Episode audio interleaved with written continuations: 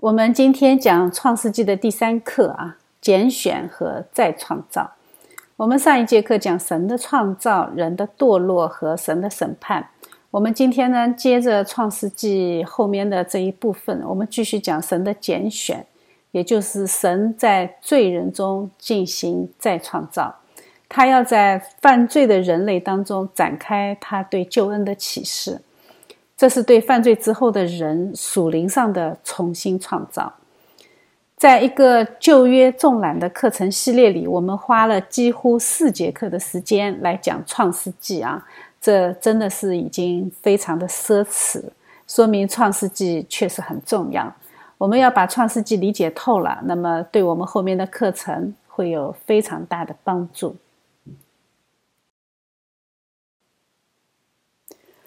在上一节课的最后呢，我们讲了彩虹之约，神和诺亚立约，重申了人的文化使命，要人生养众多，遍满全地啊。然后说，凡是活着的动物都可以做食物，只是不能吃血，因为血里面有生命。但是我们知道，同样是这一位神，后来教导摩西的时候，就把食物分成洁净和不洁净。哎，这个不能吃，那个不能吃啊！折腾了以色列人上千年，那这到底是为什么呢？如果我们按照这个思路去展开思考，我们就能找到神拣选以色列人的意义啊！因为这是关于生命的一场拣选，以色列人成为神启示救恩的载体。这个食物的命令啊，在新约的时候被神复原了。在《使徒行传》里面，耶路撒冷教会差保罗和巴拿巴去安提阿教会，也是说了关于食物的事情啊，只需要禁吃祭偶像的祭品和带血的肉，其他的都不再做要求。这就回应了诺亚之约的关于食物的命令，也给神的救恩启示画上了一个完美的句号。新约接下去的内容就不再是救恩的启示，而是神要在历史中展开他的救赎工作。接下去就是方法论层面的事情了啊，关于真理的事情，随着主耶稣基督的升天，真道已经一次交付给我们。通过食物的命令，我们就看到新约和旧约就完美的闭合。所以，圣经就只有一位作者啊，就是圣灵。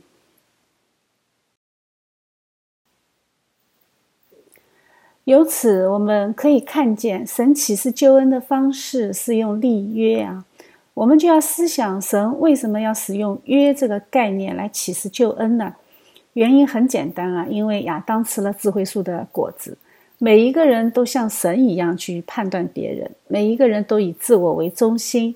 这个世界就会陷入到一种混乱的状态，因为它没有中心。人和人之间，他无法建立良善的秩序。虽然智商上有差异，但是每一个人的理性，在时空维度上，他们都是平等的。所以就没有一个人的理性可以去说服另外一个人的理性。因为从时空维度上说，我们是同一个维度嘛。只有从更高层面来的圣约。才能够帮助我们建立人间秩序。只有从神而来的圣约，人才能够共同臣服在神的面前，来遵守人间契约。人和人之间才有可能展开文明秩序，否则你就是丛林社会啊！只有在圣约的社会里，你才会有法律呀。法律本质上它就是一种约嘛，是全民同意的行为公约。因为大家都敬畏神啊，所以我们共同遵守法律。否则的话，制定法律的人他凭什么要遵守法律啊？我都可以制定法律了，那我当然就是凌驾于法律之上。没有圣约的社会，它就是靠拳头说话。这种社会的本质就是等级制，就是权力社会。权力社会里面，它不仅仅规则全部失效。人与人之间的关系也会陷入到类似于囚徒困境的这种恶性循环。囚徒困境是很有名的一个博弈论的一个故事啊，我们都听说过。最后两个囚徒都是选择背叛，他们只能选择背叛啊，因为社会利益模式它就是利用和被利用、统治和被统治的关系，人和人之间毫无尊重，只有你死我活的零和博弈。所谓零和博弈，就是别人收益在某种程度上就是自己吃亏，所以呢，我必须要先下手为强。而所谓的先下手呢，本质上它就是恶性竞争，就是背叛社会的规则。你如果守规矩，那你就傻了啊！只有当法律由圣约来保障的时候，人和人之间的合约才有可能履行。合约如果有纠纷呢，你可以去诉诸法律，这就是法治社会啊。由此可见，一切的人间宗教，它都不具备建立秩序的终极设计，它都是头痛医头，脚痛医脚啊，都是这种现实宗教，它不是真正的信仰，也不可能构建一个契约文明的法治社会，这是硬伤啊，不是靠制度、靠口号、靠道德来建立的。因为它没有道德的来源，上帝啊，佛教它也不可能告诉我们如何建立秩序啊，因为它没有约的概念。佛教社会它无法产生契约文明，因为它没有圣约，所以它更谈不上法治。佛教认为一切人间都是虚幻，你必须消灭欲望，呃，你也必须消灭自己啊，所以呢，他要无我。佛教的底层逻辑是，这个世界是从无到有的过程，所以我们要回归到无啊。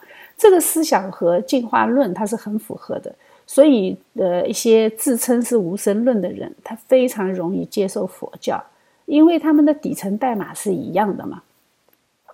这和我们基督教文明是完全相反的。我们的世界不是从无到有的，而是从自有拥有的神。到他创造的世界万物，我们是一个从有到有的过程，这是完全不一样的。从上帝与人立约的那一刻起，一个全新的文明开始了，就是圣约文明啊，我们又叫做第七天的文明。世界上一切其他的文明都是六天的文明。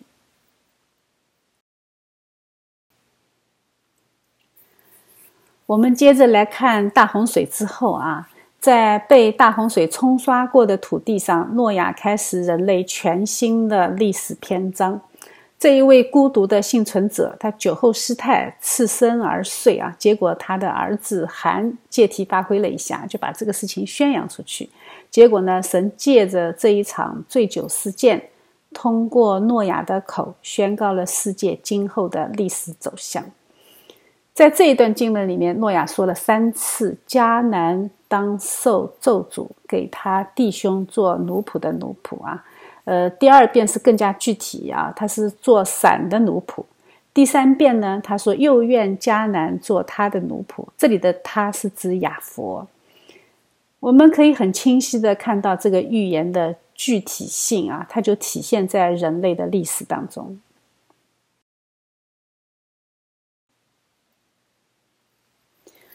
我们不要简单的以为诺亚说话好像是语无伦次、反复的重复，好像他真的喝醉了。其实他这一段话真的是仔细的去解读的话，他连顺序都不带错的。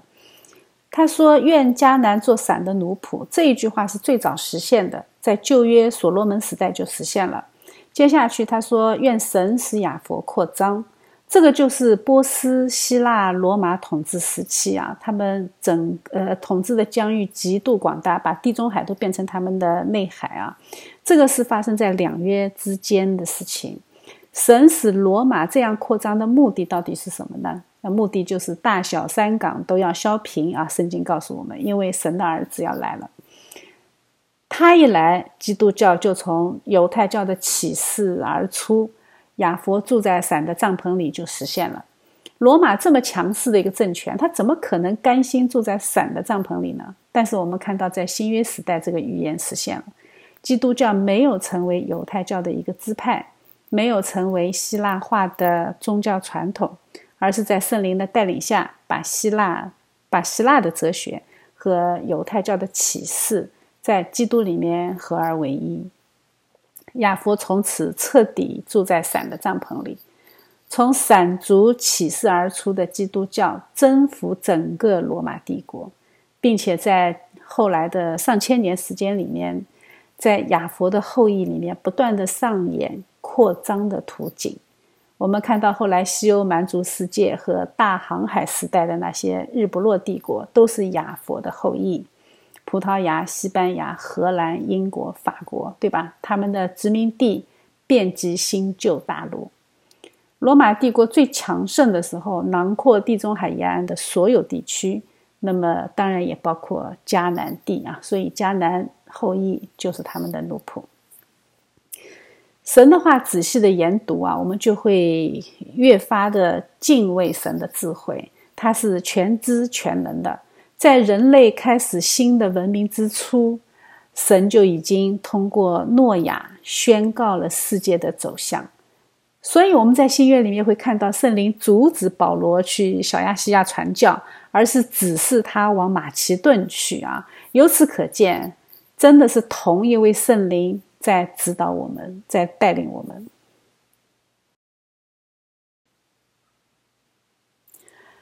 我们接下来来看一看这些从大洪水后繁衍出来的人类，他们当时热衷于干什么？他们忙着建巴别塔，巴别塔的本质是一个没有圣约的人间契约，对吧？他说：“来吧，我们要做砖。”哎，这个就是人间的号召嘛，人和人之间的默契啊。他们的原初状态就是要用自己的材料建立自己的救赎方式。这个模式和亚当用无花果树的叶子，这个是一样的原理啊，就是自己寻找救赎的方式，靠什么都不如靠自己。他的目的就是为要传扬我们的名啊，就是人的名，免得分散全地。这个我们特别熟悉，对吧？我们当我们听到别人向我们传讲说你要依靠神的时候，觉得哎呀，这个太扯了，人还是要自强啊，男儿当自强。这个从人的逻辑上听，从人的情感上听，它都是很正确的。但是啊，我们如果没有神的话，我们怎么样能够确认我们自己的自强的方向是正确的呢？哎，这个才是问题啊。呃，建巴别塔，这是很明显的违背神在伊甸园里的命令啊。伊甸园的命令是生养众多，要遍满全地啊。神喜悦的是分散秩序。但是人的目标是塔顶通天啊！我们喜欢大家团结在一起，喜欢大一统，靠着人多力量大来挑战神的权威。这个和夏娃看到果子的时候，他的思考的方式是一样的。呃，思考的是什么？我们要像神一样啊！于是呢，他们就惨遭神的分散。神并没有灭了他们啊，而是使他们的语言不通，从此他们作恶的能力就减慢了。如果地理学上的板块漂移学说是真的话啊，那么我觉得就应该发生在这个时候。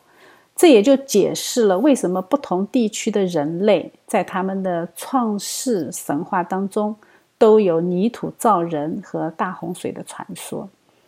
这是人类对这一段历史的集体记忆。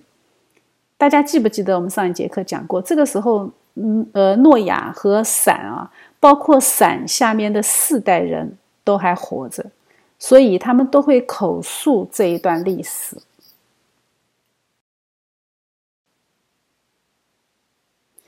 我们接下来来看一看神的拣选，他选择了闪族的后裔亚伯拉罕。神一共呼召了他两次，这是神对他的第一次呼召啊！他离开乌尔来到哈兰。当亚伯拉罕的父亲塔拉死在哈兰的时候呢，耶和华再一次对亚伯兰说：“你要离开本地本族和富家，往我所要指示你的地去。”神并没有告诉他往哪里去啊，只是让他启程。而且神给的应许也没有那么具体啊。他说：“我必叫你成为大国，我必赐福给你，叫你的名为大。”你也要叫别人得福，为你祝福的，我必赐福于他；那咒诅你的，我必咒诅他。地上的万族都要因你得福，成为大国，赐你大名，万族都要因你得福。这都是非常大的词啊！在神看来，这是最美的祝福了；但是在人看来，这完全就是空头支票，因为亚伯拉罕一生都没有看到这个情况发生。他到死都是住在帐篷里的，但是在永恒中，他得到了神的应许。特别是最后那一句啊，祝福你的，我必赐福于他；咒诅你的，我必咒诅他。我们在后来的基督教历史中也看到了，凡是接受基督教信仰的国家，都是被神祝福的国家。信徒有永恒的生命，这个暂时不去说它，就连现世的生命，他们也能够享受文明和富裕。拒绝神的那些国家呢，他们的命运就非常的艰难。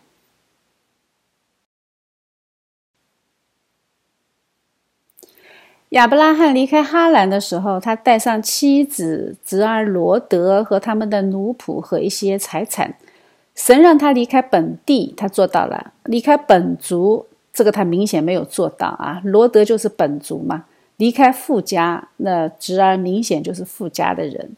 他为什么听神的话听一半呢？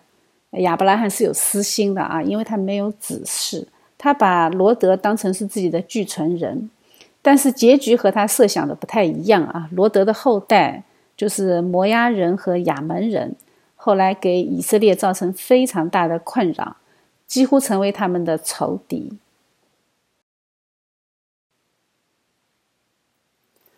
神呼召亚伯拉罕的目的不是带他来迦南地自驾游的啊，而是为了立约。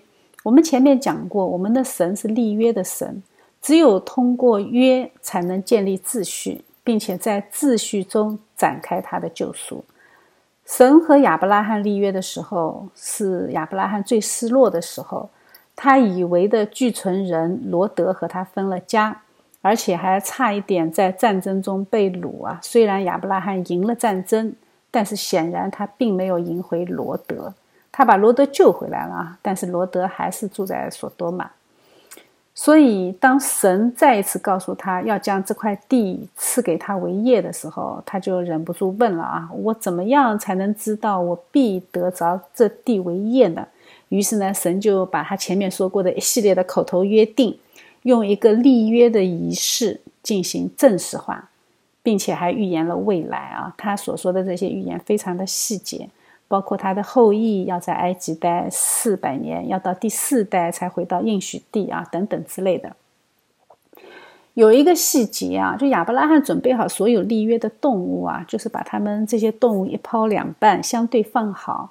在他等待的过程中，他睡着了，结果有惊人的大黑暗降临，你什么都看不见，你只能看见有冒烟的炉和烧着的火把从这些肉块中经过。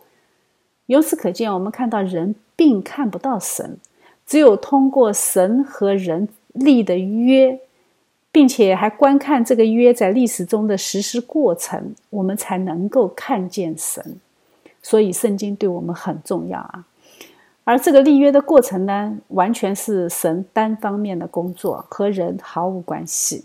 我们的得救也是如此的啊，不是因为我们优秀，不是因为我们聪明。我们懂得神的奥秘，去主动的接受，其实并不是这样，是圣灵的恩赐，是神的恩典，让我们能够相信他。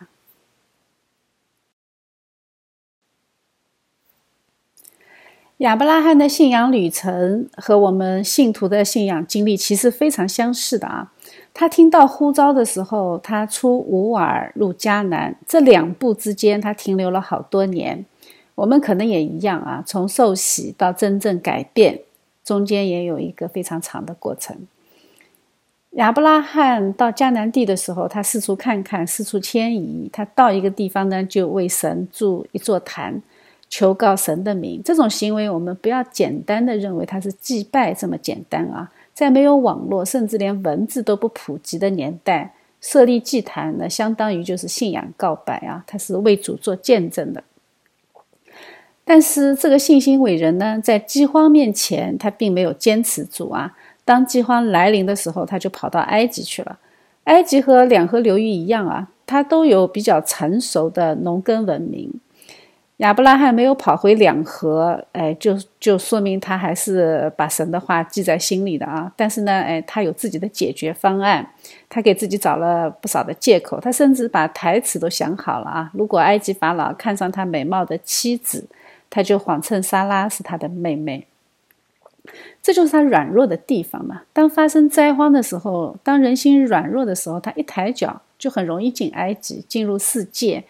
呃，本来应该向神求的，结果他跑到世界，向世界去祈求啊，向人去求。但是他也有刚强的时候。罗德被卷入圣经里面第一次世界大战的时候，就是四王战五王，罗德被掳啊，亚伯拉罕就联合当地的部落，一直追到大马士革附近，才把罗德和损失的财产都追回来。更难得的是，这是发生在他和罗德非常不愉快的分手之后的事情。呃，因为他们从埃及得到很多的奴婢和牛羊啊，所以罗德的仆人和亚伯拉罕的仆人之间就有纷争。亚伯拉罕主动放弃挑选的机会和罗德分家。分家以后呢，哎，神就给他看了应许地啊。在和罗德分家之后，聚存人没有了，神安慰亚伯拉罕，带他仰望星空啊，告诉他你的后裔会像星星那样多。他当然是相信的啊。呃，由此呢，就出现了圣经最重要的真理，就是亚伯兰信耶和华，耶和华就以此为他的义，因信称义就出现了。但是人的信仰和神的旨意之间，它是有巨大的落差的。从亚伯拉罕的后裔事件上，我们就能看到人的无力啊。亚伯拉罕按照神的应许，他还配合自己的努力生了以斯玛利。结果，这个呃，这个以斯玛利被神一票否决啊！只有神所赐的才是真正的后裔，靠人自己的小聪明再努力，也和神的旨意不相关。亚伯拉罕在神应许他的迦南地生活了一辈子，过着寄居的生活，要分别为圣啊！他要和原住民在信仰上分别，呃，要和埃及的法老分别。要和罗德分别，要和世界分别，他很辛苦的啊。当人有了财富的时候，人和人之间的仇恨和纷争就开始了。最后，亚伯拉罕和罗德不得不以这种方式分开。从神学意义上说，我们都有这个经历，我们都不得不和我们的旧的传统和我们的附加的传统分开啊。我们必须要放下以前携带出来的老我。重新去面对应许地的旅程，不要像罗德那样贪恋世上看得见的丰富和财产啊！虽然应许地里是沙漠，但是神的话语和应许是流奶和蜜啊！因为我们知道他那里的呃气候非常不稳定啊，对吧？如果有神的祝福，你的日子就会过得很舒服。亚伯拉罕在信仰的旅程中，他和基拉尔王是通过立约的方式和平共处；但是在罗德被掳的时候，他又是英勇奋战。这也给我们作为一个信徒设立了一个榜样，就是我们应该做的就是力求和平，但是要有是非观，要有正义感。在这一场战争之后呢，神借着亚伯拉罕的凯旋。带出一个在新约才向我们解开的谜团，就是至高神的祭司麦基喜德。当麦基喜德出现之后，神与亚伯拉罕开始立约。呃，新约告诉我们，麦基喜德是预表主耶稣基督的，他无父无母无族谱。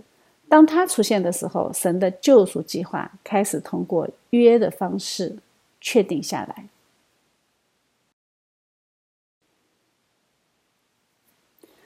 圣经里面还花了相当的篇幅记载了索多玛的毁灭，这个真的是神对我们这个世界最早的警告。我们完全可以通过对这个世界的索多玛现象的观察来判断末日到来的脚步真的已经很近了。神在审判索多玛的时候，他听了亚伯拉罕的祷告，拯救了罗德一家。亚伯拉罕和神关于好人人数的这场争论。是我们信仰上的一大普遍现象。我们经常会问神：“哎呀，难道世界上就没有好人了吗？”我们一说到不幸的人要下地狱，很多人都会跳起来啊，马上就为那些毫不相干的人鸣不平。其实你要相信我啊，他根本心里担心的不是他们下地狱，而是担心自己会下地狱。但是我们看到最后，神拯救了罗德啊，这个是因为亚伯拉罕为罗德的祷告。罗德虽然他为所多玛的罪而哀痛，但是他并没有从那里离开的能力。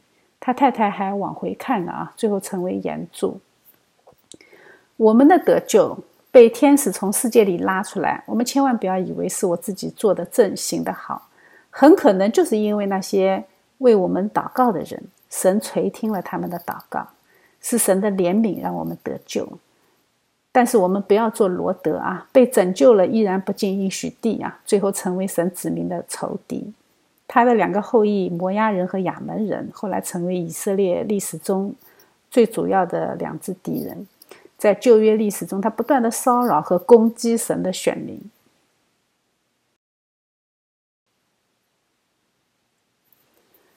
关于亚伯拉罕的后裔啊，现在世界上的有两大团体都在抢这个身份，一个是亚伯拉罕和撒拉的使女夏甲所生的儿子以斯玛利系列啊，也就是现在的穆斯林。这是亚伯拉罕靠人的智慧、人的努力而得到的后裔。我们看到他们确实是比较属血气的啊，他们一言不合就放炸弹。呃，生气起来连自己都炸啊！神对他们还是有祝福的啊，使他们昌盛极其繁多，有十二个族长，也会成为大国。呃，只是性格有点缺陷啊，说他为人必像野驴，要攻打人，人也要攻打他。穆斯林群体要和以色列抢神的选民的身份，这是一个非常矛盾的现象。穆斯林，你说？他要是相信圣经吧，那圣经里面写的明明白白的啊，以斯玛利不是神应许的后裔。但是如果你们不相信圣经吧，哎，他又强调自己是亚伯拉罕的长子系列。那他为什么会强调呢？因为圣经里说的，这个记载在圣经里呀。所以他们反反复复的强调引用圣经，说自己是长子，有天然的继承权。那你到底是相信圣经呢，还是不相信圣经啊？你如果相信圣经的话，圣经里也写的明明白白的，同样都是在创世纪里面说神节选的是以撒，对不对？所以这就是他们的矛盾嘛。他们的矛盾就来自于他们不相信耶稣基督。任任何人啊，只要不认识这位真神，但是他又生活在神创造的世界中，他就一定是矛盾的，而且这种矛盾他自己还看不见。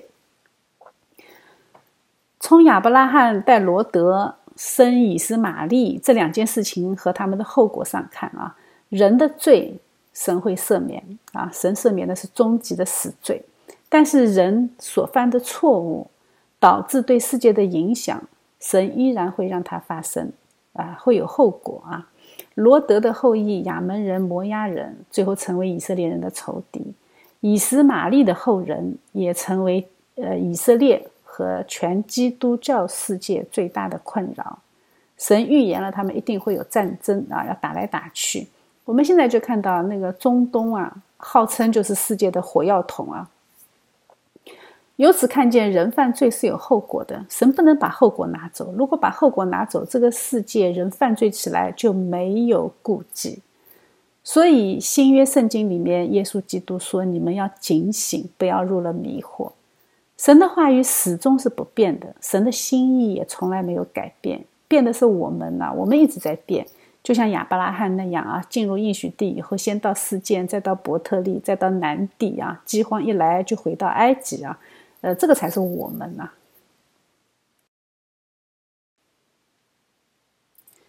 虽然亚伯拉罕靠人的努力生了以斯玛利，但是神的应许是以撒。由此可以看到，神的应许和人的想法是不一样的啊，有巨大的落差。所以，所以啊，圣经反复的强调顺服，因为人和神之间有着巨大的不可跨越的差异性，人类不可能理解神的旨意，所以我们只有完全顺服在神的面前，跟随他的计划，我们才能够在神的带领下得着救恩。人类自己的小聪明啊，要不就是建巴别塔。犯了方向性的错误，要不就是生以斯玛利，犯了方法性的错误，就这两大错误啊，基本上没有其他了。我们只有在方向上听从神，在方法上顺服神，我们才能够得着神应许的救恩。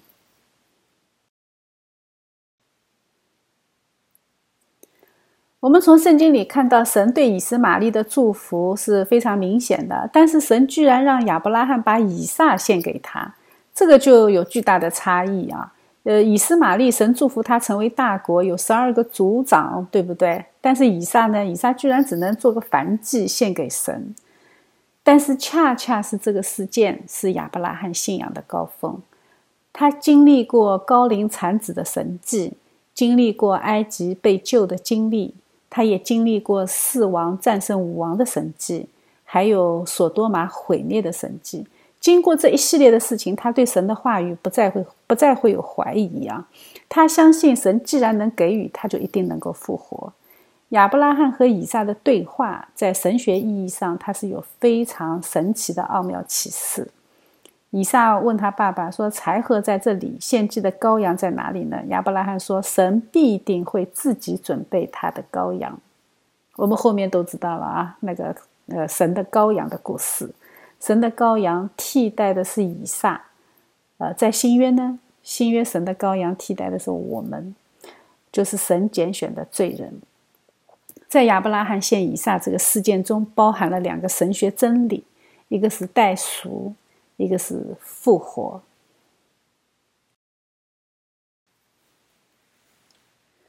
圣经特地记载了撒拉之死，它也是有预表性的意义。亚伯拉罕一直到死都没有得到神应许的土地，但是借着撒拉之死呢，他向赫人以佛伦买了一块土地，安葬了撒拉。人进入应许是通过死亡啊，这就给死亡全新的意义。死亡从此就不再是选民的困扰，而是通往天国的大门。我们如果明白这一点呢，我们看旧约，我们就会好很多啊。因为你当你看旧约，你会觉得很多地方看不下去啊，觉得神太残忍了，他怎么可以杀死这么多人呢？我们之所以有这样的疑问，最本质的原因就是我们对死亡的恐惧。如果换一个角度啊，死亡只是我们的灵魂通过一扇门进入另外一个世界。那么你在这个世界上什么时候死，用什么方式死，那就不重要了。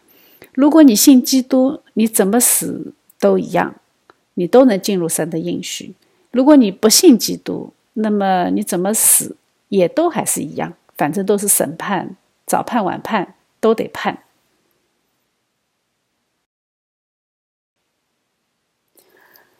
这一位信二代以撒，他是有双重预表的。以撒是神应许的，是神祝福的。以撒的生平在圣经里面记载的非常平顺，他基本上没有什么瑕疵。他和亚伯拉罕有许多的共同点，他们太太都不育。在这一点上呢，他吸取了他爸爸的教训啊，他耐心等待了二十年，一直到神降下应许的双胞胎。还有一个共同点呢，就是太太都非常美貌啊，都被世界的王看上了，但是最后都被神拯救。他也和父亲一样，遇到饥荒就下埃及啊，后来被神出手拦阻，他下埃及未遂啊。他也和基拉尔王立约啊，他所做的事情几乎和亚伯拉罕一模一样。但是以撒这个人在圣经里面是有非常的神学意义，他是非常重要的一个人物。他在圣经里面有双重的预表，从他和亚伯拉罕非常相似的事件上，他预表了我们人类现在完全无力自救的罪当中，父辈的错误，我们统统会再犯一遍。我们有着人类无法靠自己胜过的罪，所以以撒的这些错误呢，都在他实施的过程中被神阻止啊。我们只有靠着神才能够胜过。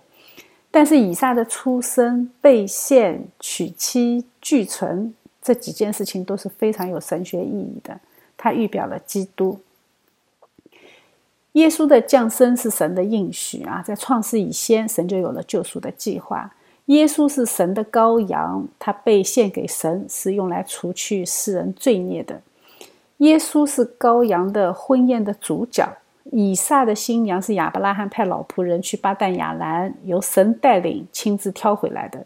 他就象征着教会被带到耶稣基督的面前，教会是基督的心腹。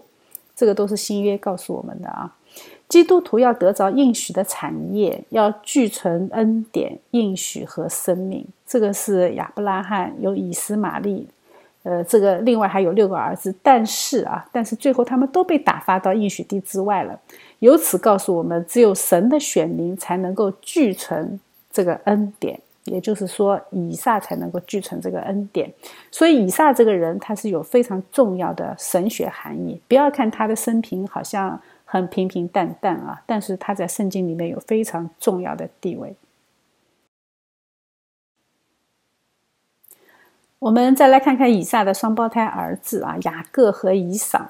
我们对雅各的第一印象就是这是个骗子啊，他骗了长子的名分。呃，但是结果却平平安安，好像没有什么后果。长子的名分到手了啊，但是呢，没有父辈对长子的祝福，他心里总是不踏实的。于是，在他那个偏心的妈妈的帮助下，他们一起共同造假，完成了这个祝福啊，成功的为自己引来了杀身之祸。这个就让雅各不得不背井离乡，走出舒适区，开始一个人的信仰旅程。神总是通过一些偶然的突发事件来触发我们的信仰之路。一个富三代、信三代啊，他突然离开家，孤独的面对未来的时候，他的心里是恐惧的。于是这个时候，神的怜悯就临到了啊！神在梦中亲自向雅各显现，让他看到天梯。在约翰福音里面告诉我们，神的使者上去下来，在人子身上啊。雅各看到这一个，他心里是很恐惧的，是很害怕的。于是呢，他做了一个信仰初期所有人都会做的祷告，就是如果你怎么怎么样，我就怎么怎么样啊！他相信神是有条件的，这是一个有条件的祷告。从前面的经文中，我们可以看到雅各对耶和华神的认识是很肤浅的，他认为那是亚伯拉罕的神，是以撒的神。他做了这个梦以后醒过来，他也说：“耶和华真的在这里，我竟不知道啊！”所以他是不认识神。当他冒充以扫去送吃的时候，以以撒为呃问他：“你为什么这么快？”他当时也是这么说：“是耶和华你的神使我遇到好机会啊！”所以这个是信二代和信三代的普遍问题，他们不认识神，不认为神和他们有紧密的关系。甚至因为和父辈的关系如果很紧张的话，他们对父辈的神甚至有着自己不同的看法。这就是我们信仰的起点，然后我们都是这么信过来的。我们再来看看以扫，以扫是老大，他有着神赐的长子的身份，在一个敬拜神的世界里，万物都是神创造的，所以神设立的秩序是需要尊敬的。神赐的长子的身份也是非常尊贵的，但是圣经说他轻看了长子的名分，他一碗红豆汤就卖了啊！可见他非常体贴肉体。他也娶了迦南的女子，呃，他对异教崇拜的妥协啊，这个是很让人焦虑的，所以他的父母很担心。由此可见，他的属灵生命是非常迟钝的。作为一个信三代来说啊。但是他为了更正这个错误呢，他从人的角度去理解雅各去舅舅家娶妻的意义啊，所以他就娶了以斯玛利的女儿，他以为这样就可以讨好他的父母。但是以斯玛利的妈妈夏甲是埃及人，以斯玛利的太太也是埃及人，所以他娶了以斯玛利的女儿啊，就已经很难说有多少纯正的信仰传统。当雅各偷了他作为长子的祝福的时候。他已经完全忘记了，他已经把长子的名分给卖了，他非常的愤怒啊！由此可见，他完全没有契约精神。看到没有？没有圣约的民族不守约是常态啊！甚至连有了圣约的民族，他的后裔如果守不住圣约，他也不会有契约精神。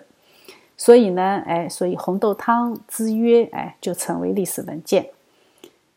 被雅各骗了祝福以后呢，哎，他反而大发雷霆啊！他要威胁要杀了雅各，这个前后对比就非常强烈了。对红豆汤的渴慕和对长子名分的淡漠，呃，这个我们由此可以见啊，他对属世的祝福是看得很重的啊。这个就是以扫。从人的角度看，以嫂好像没有什么大问题呀，他甚至还有点小憨厚啊，是蠢萌蠢萌的。二十年以后呢，他也发展成一个大族。在迎接雅各回来的时候，他浩浩荡荡带上四百个人，显示他的实力呀。后来在雅各谦卑的送礼小分队的攻势之下，他和雅各和好。圣经一直告诉我们，以扫是神弃绝的，雅各是神拣选的。我们经常会问为什么？其实，如果我们理解神绝对的主权，我们就不会再问这个问题啊。我们只需要借着双胞胎事件理解这个世界上有被神拣选的，也有被神弃绝的。由此可见啊，那个所谓的全民得救论或者叫普救论是不符合圣经的。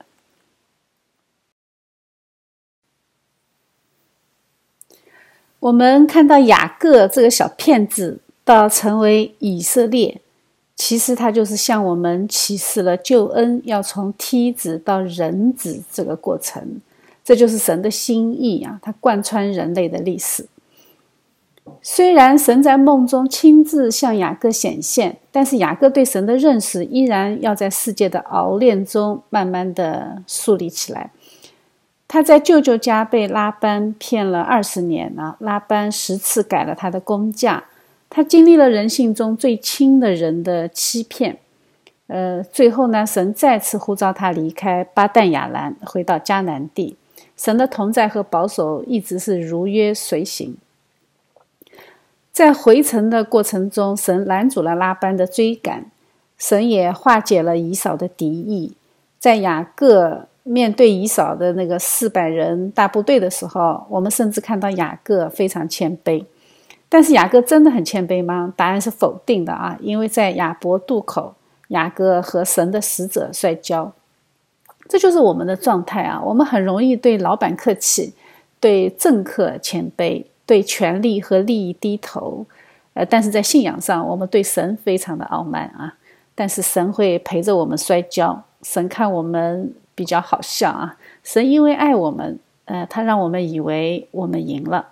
最后呢？最后神出手摸了你一把啊！你从此你就残缺了，你认识到自己的无力，你才会真正的认识到哦，你是神，我需要你的祝福。但是世界是不会放过神的子民的啊！雅各的女儿在事件被强暴，事件对暴行的解决方案，他不是认罪悔改啊，他而是给这个行为套上一个高帽子啊，套上合法性。所以他们呃到雅各家来提亲，背后的计谋呢？圣经里面记载啊，说他们是想用和亲的方式来抢夺你的财产，吞并你的信仰啊。这个嗯，他们的目标就是这样。雅各的儿子西缅和利位就屠杀了四建城的男子，掳掠了全城的财富，震惊世界啊！当然也震惊了雅各。呃，原来神的子民和世界上的人是一样糟糕的。在这一场信仰的荒漠当中，神亲自向雅各显现，赐给他力量啊，让他起来到伯特利去。伯特利就是神的殿。雅各这个时候他才知道应该怎么做啊，所以他命令全部的人都清除偶像，人人自洁，就是放弃自己的老我，彻底清除自己的旧传统、旧思维，倒空自己啊。进入神的殿，而并且他还在世界为神立了坛，取了个名字叫做以色列的神。圣经记载到这里，亚伯拉罕的神、以撒的神才真正成为以色列的神。从三十五章以后呢，我们就再也看不到以色列行事诡诈的记载了啊。在创世纪结尾的时候，在四十八章的时候，以色列的祷告，他说：“一生牧养我，直到今日的神。”看到没有啊？这是一个非常大的信仰转变。而这个转变过程呢，就是我们每一个人的信仰旅程。这是圣灵的工作，这也是我们的使命。我们的使命就是生命必须改变，这是神恩典的记号。我们到底有没有得着恩典呢？哎，我们就看看我们的生命有没有转变。由此可见，神的子民的生命的翻转是一个信仰上、灵命上的一个漫长的过程。但是我们有神的同在。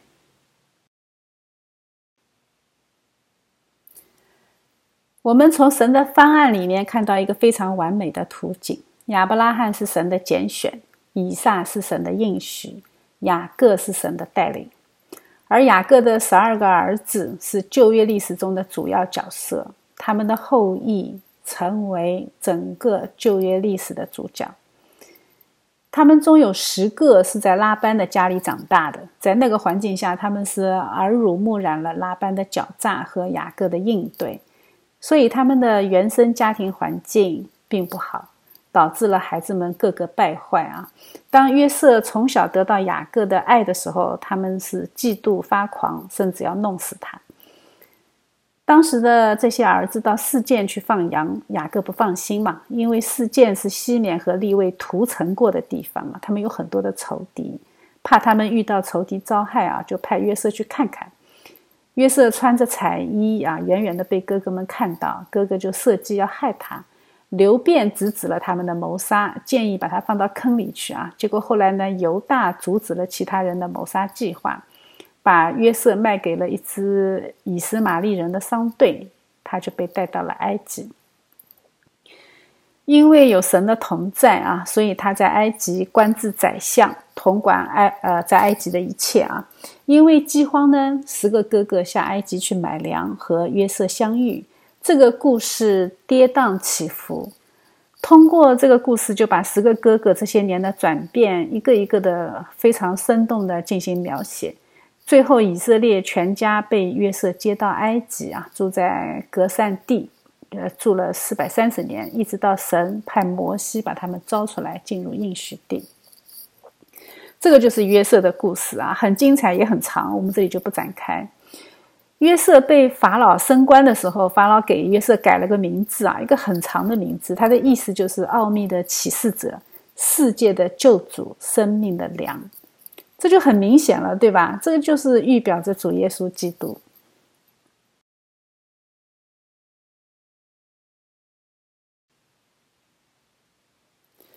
我们将圣经的信息连起来看，就非常明显。看到神在每一个角落都留下了非常重要的信息，所以现在所谓的去中心化的区块链信息，它其实一点也不新鲜啊。神在圣经里面就用过，神才是去中心化的鼻祖。拆巴别塔就是去中心化，变乱语言就是去中心化，因为罪人无法成为信仰启示过程中的这个所谓的中心。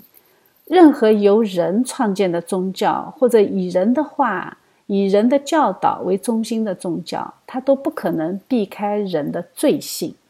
所以，神要使用去中心化的圣经启示，在每一卷书里面都有神的记录和启示的奥秘。我们在两年前的课程里面，我们曾经讲过分形结构啊，那分形结构其实就是一种去中心化的记录。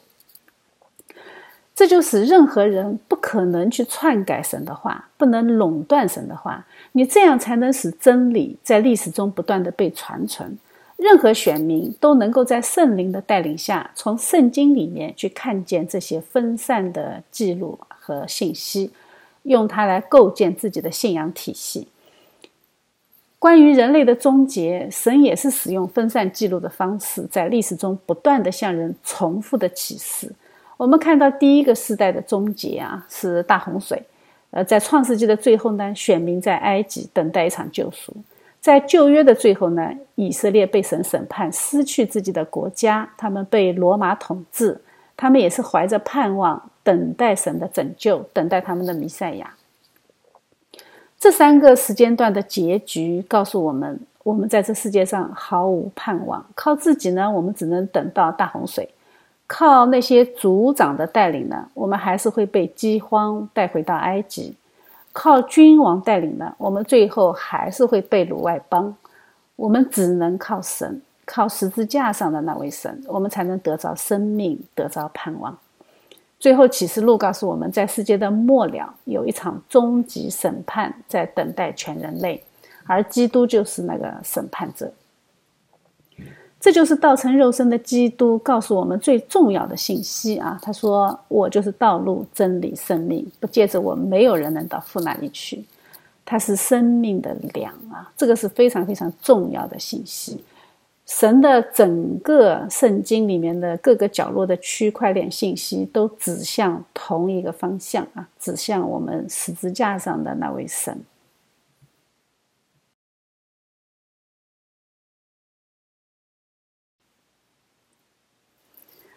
神同样也是用区块链的方法启示他对人类的救赎计划。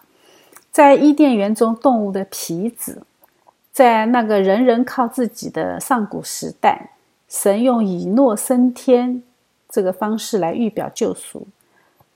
在大洪水的审判中有诺亚的方舟，今天我们讲到的献祭的以撒和拯救的约瑟，这个都预表了神的救恩计划。在将这些信息都向人类启示完整之后，神的救赎工作就开始了。摩西将会带领以色列，要开始一场。荡气回肠的信仰真诚，而这一切最关键的一点是这一句话，就是地上万国都必因你的后裔得福，因为你听从了我的话。我们的得福是因为听从神的话，听话很关键。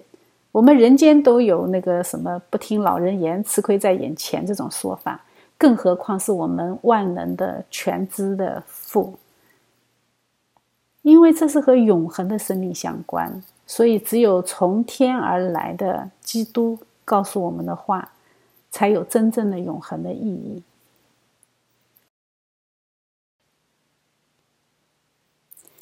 最后，我们再来看看今天的内容里面非常重要的，也是非常困扰我们的两个字啊，就是“我们”。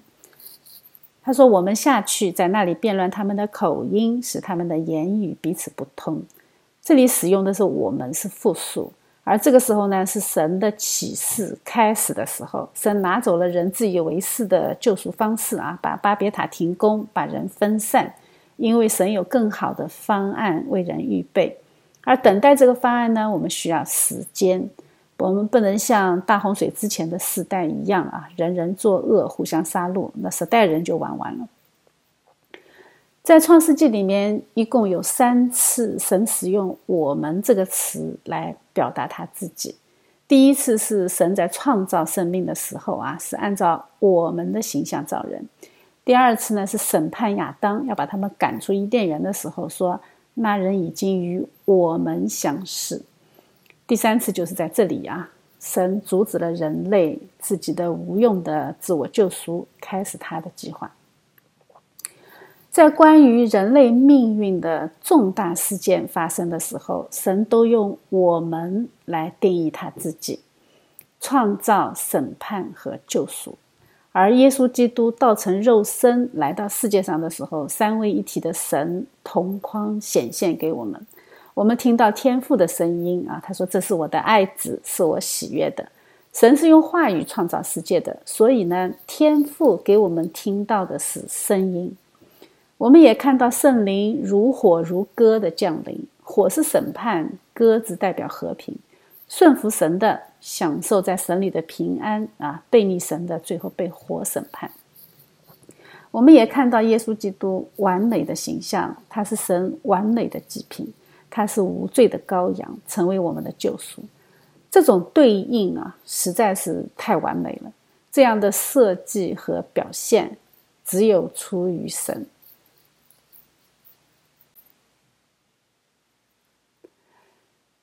三位一体的神，他三次自称我们啊，并且在他拣选的三代人里面自称是他们的神啊，亚伯拉罕的神、以撒的神、雅各的神。他拣选亚伯拉罕，应许以撒，带领雅各。三这个数字是最重要的数字啊，也是最基础的数字。呃，有人不同意啊，有人说我觉得一最重要啊，因为它是最小的自然数。有人说：“哎，不是零最重要啊！银行账户上如果多几个零，那感觉就很不一样了啊。”但是我们要意识到，只有零和一的世界，它不是一个完整的世界。神是三位一体的神，我们的世界就必须要有三，你科学才能够开始，世界才能够被数学来描述，人类的伦理才能展开。逻辑才能够被应用。一是神的创造啊，它从混沌中产生物质。一加一等于二呢，这是建立秩序和规则。一加二等于三，这是建立推理、建立逻辑，这是数学的基础，也就是我们平时所说的皮亚诺公理啊。皮亚诺是一个意大利的数学家。我们对世界的认知就是从认识一二三开始的。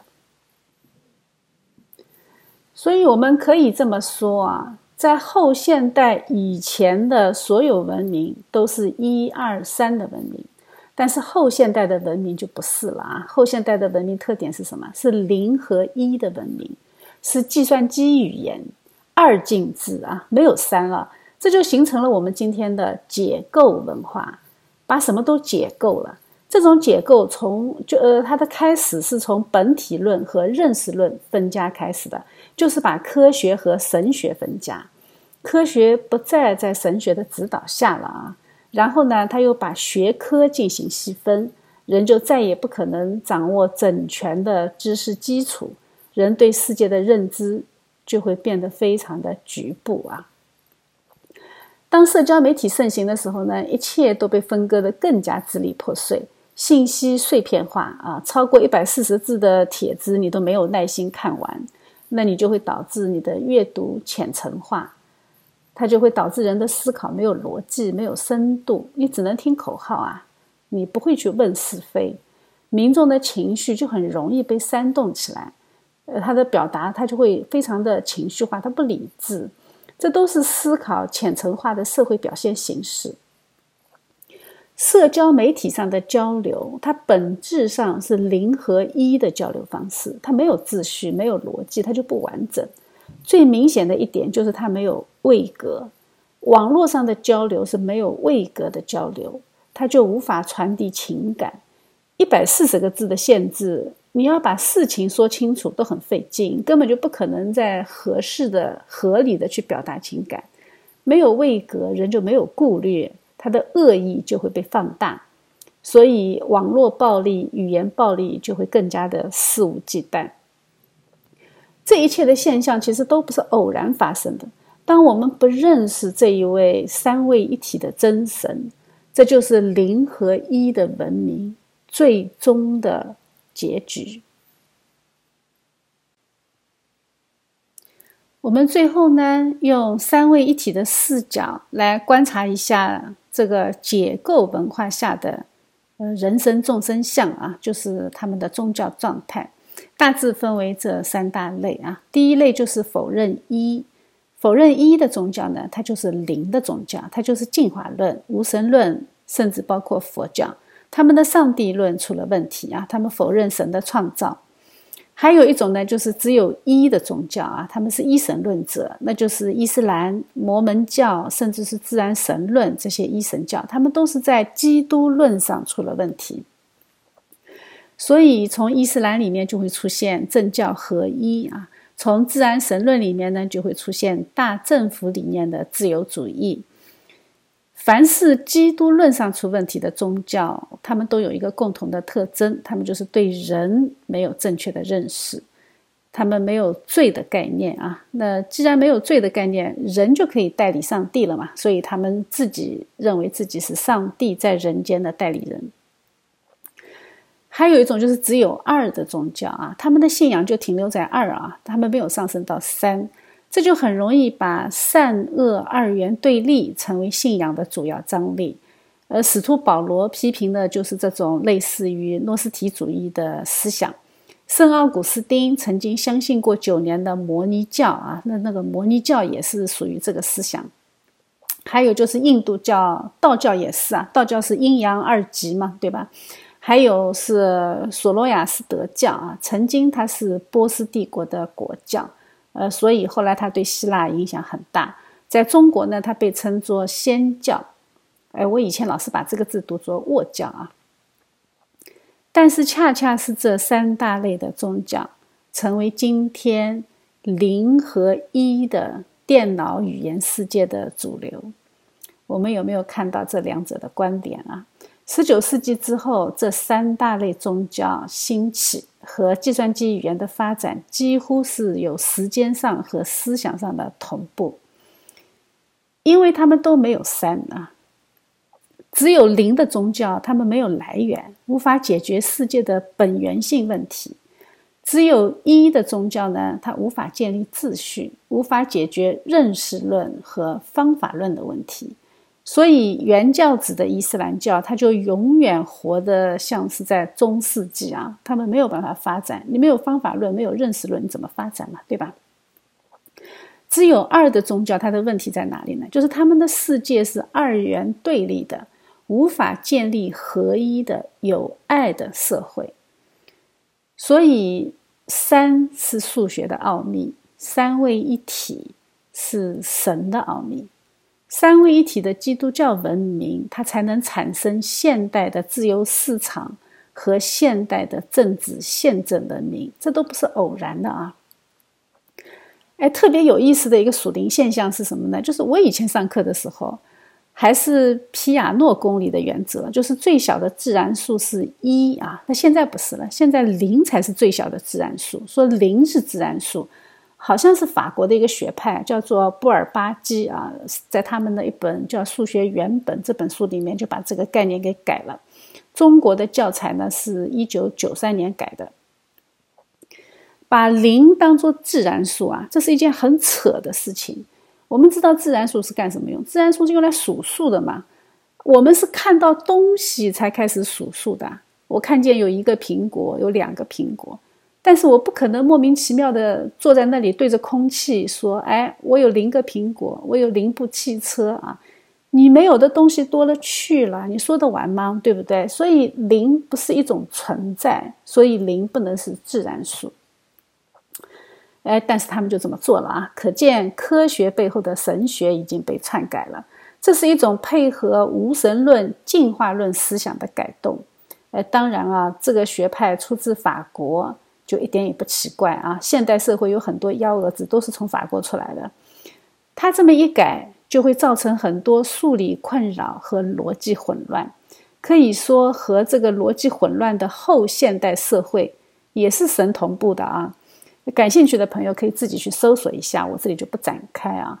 呃，以后要是有机会，我们再来讲这个话题。总之啊，这个世界的万事万物，它都是互相有关联的。连无神论世界都知道要将他们的理念投射到科学的定义当中，但是我们呢？哎，我们好像很轻易的就把这个领域放弃了，所以我们更加需要警醒，要用我们的信仰来引导我们的科学，从而可以将一切的荣耀归于我们至高的神。